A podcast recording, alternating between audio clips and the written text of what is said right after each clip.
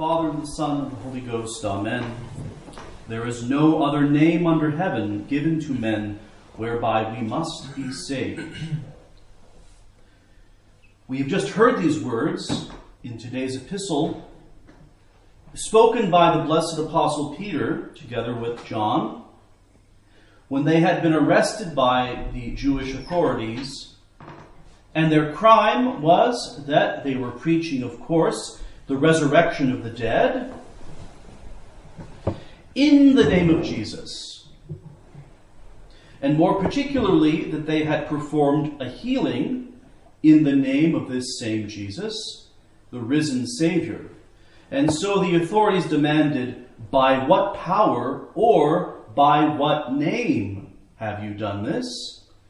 And Peter, filled with the Holy Ghost, gave answer, Be it known to you all and to all the people of Israel that by the name of our Lord Jesus Christ of Nazareth, whom you crucified, I always like that point, whom you crucified, it gets right to the heart, as if he, he, he uh, uh, shot an arrow right into each of their hearts.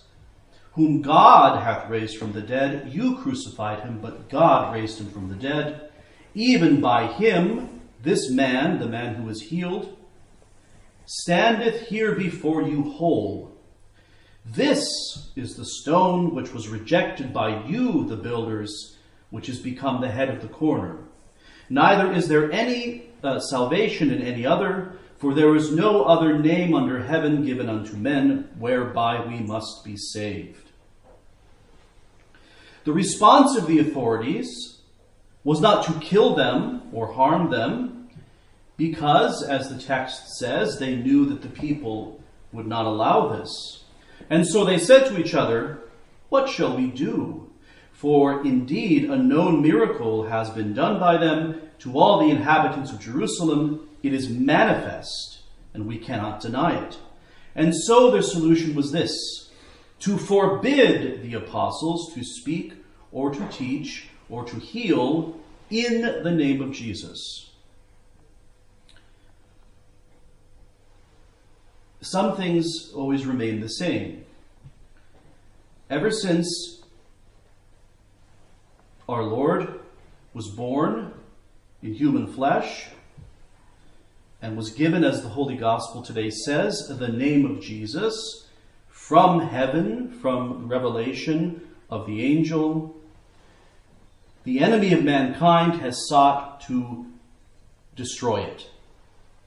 He can't fully destroy it, but what he can do through human uh, agents is to blaspheme the name, to try to rob it of its power in our lives, to degrade the name of Jesus.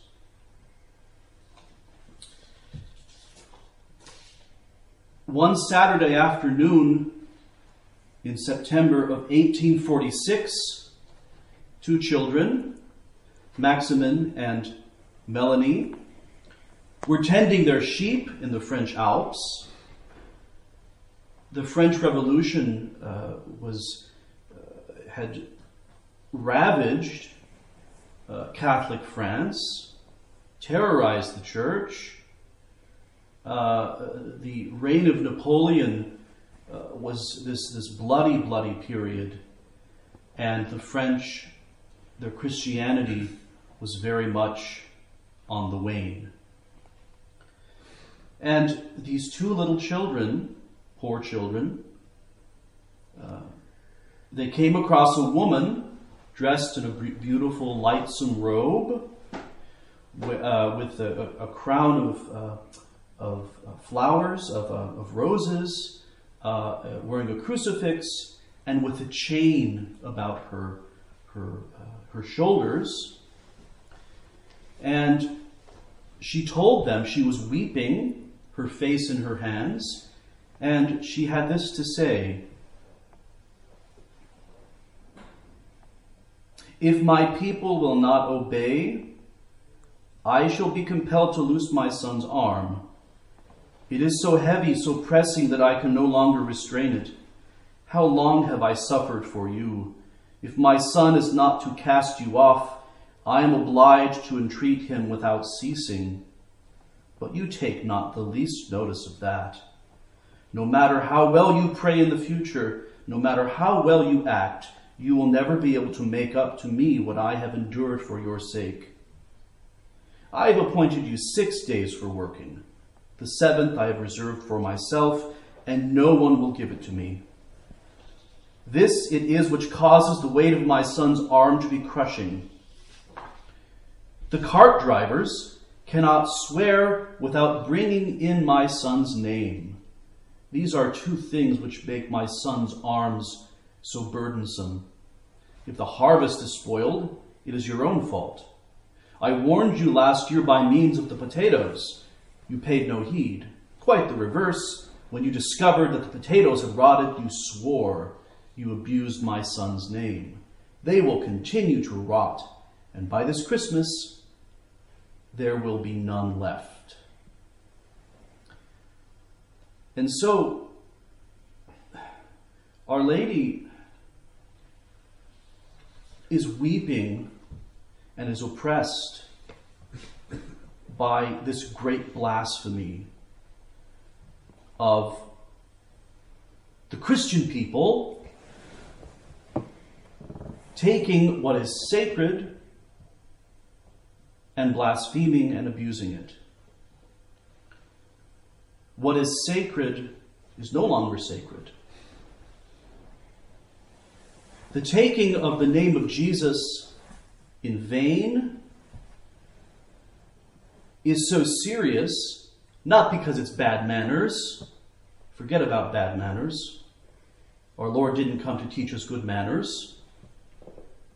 It's about the name of power, the name of grace, the name of holiness, the very presence of God Himself being thrown in the muck, being trampled underfoot. The name is the presence. Wherever the name of Jesus is spoken, He is present, not as in the sacrament of the altar. He'll never be more present than in the sacrament of the altar. However, there is a real presence, a kind of real presence when the name of the Lord is spoken. And this goes back to the Old Testament. The name of God has an inherent power. It has an inherent power. And when we think of the name of Jesus, we have to think back to the temple, and the brothers know that I'm very much into this, this, this idea of the temple as being the, really the way to understand what our Lord was about. The temple for the Jews was everything, and our Lord could not come otherwise than in the context of this, this, this, this temple uh, vision.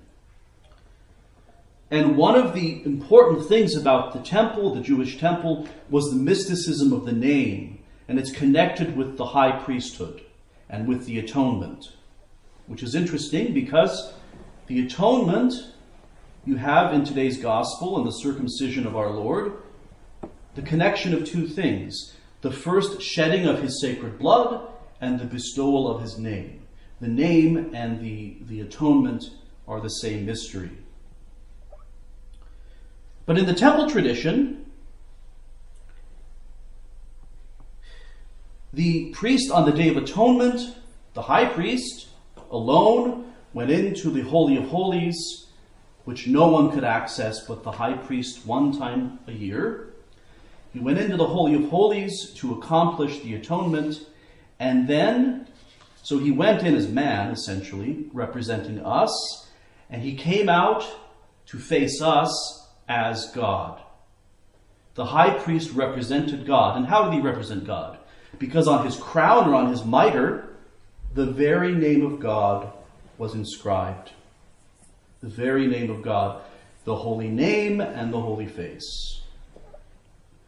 And so, this is in some way a prophecy of the incarnation that a man would bear the very name of God, our Lord Jesus Christ.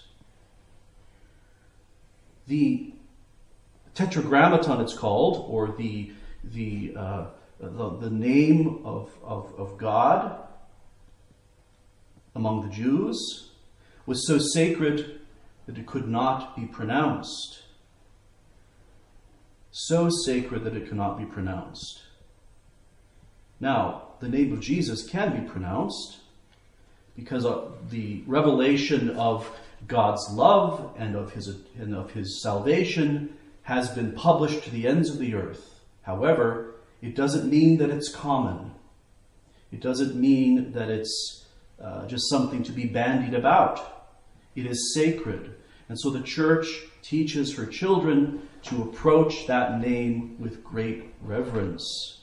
And so the traditional practice of bowing the head at the name of Jesus is so crucial, so crucial that we teach our children and we reteach Christendom that this is paramount. It's akin to the veneration, the adoration of the Eucharist. And is it not interesting that the, the, uh, the want of reverence for the Holy Sacrament of the altar goes hand in hand with irreverence for the name, cursing, taking the name in vain. So,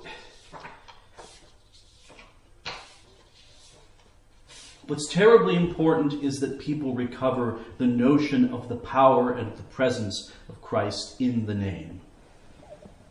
And I'll end with, with uh, something that is quite beautiful. Uh, the collect that we had today was uh, composed uh, later uh, when this feast was introduced to the Roman Rite in a universal way, or, well, first locally, but, but it was composed later. But this is an older prayer, an older collect that was in the, the Sarum Missal, the Sarum Missal from England, which was actually used in and around uh, Dublin uh, before the Reformation, including in, in County Meath, the Sarum Liturgy. And this was their feast of the Holy Name of Jesus, which occurs, interestingly, the day after the Transfiguration, the shining of the Holy Face and the Holy Name. So August the 7th, this was their collect. Utterly unbelievable. O God, who hast caused the most glorious name of thine only begotten Son, our Lord Jesus Christ, to be loved by thy faithful people with the greatest affection, and hast made it to all evil spirits a source of terror and dismay et malignis spiritibus tremendum atque terribile. Grant that all those who devoutly venerate this holy name of Jesus here on earth may in this present life enjoy therefrom, from the name of Jesus, the sweetness of holy consolation, and in the life to come may obtain the joy of never ending gladness. The name of Jesus is sweet to his people and is a terror to the devils, a terror to hell. And that's why hell is hell bent. that's what we call hell bent. Hell is hell bent on robbing the name of its power. Because it is by the name of Jesus, by the power of Jesus, by the presence of Jesus, that hell is despoiled, that hell loses hell will, will meet its end through the name of Jesus. And so I encourage you to make reparation. For instance, if you hear, and it's so common, it's so common, if you hear someone uh, use the name of Jesus in, a, in an irreverent way or in a careless way or as part of a curse, there's not much you can do but what you can do is make a little act of reparation, perhaps quietly under your breath or in the secret of your heart. May the holy name of Jesus be praised, or blessed be the name of the Lord. Something of this kind. And so I encourage you to, to do that because the, the immensity of the, of the, the dishonor done to our Lord as you, we can see from Our Lady of La Salette, the, she felt the weight of this was crushing, symbolized by this chain around her neck. The crushing weight of all of this filth, all of this, this, this irreverence, lack of, of thankfulness, cluelessness, the absence of God in our lives was crushing to her. And so we must share her burden and make reparation in some way for this, this irreverence. And to take the name of Jesus as a source of strength in our own lives, a source of sweetness, and a, and a, a, a banner under which we fight the powers of darkness. In the name of the Father, and of the Son, and of the Holy Ghost. Amen.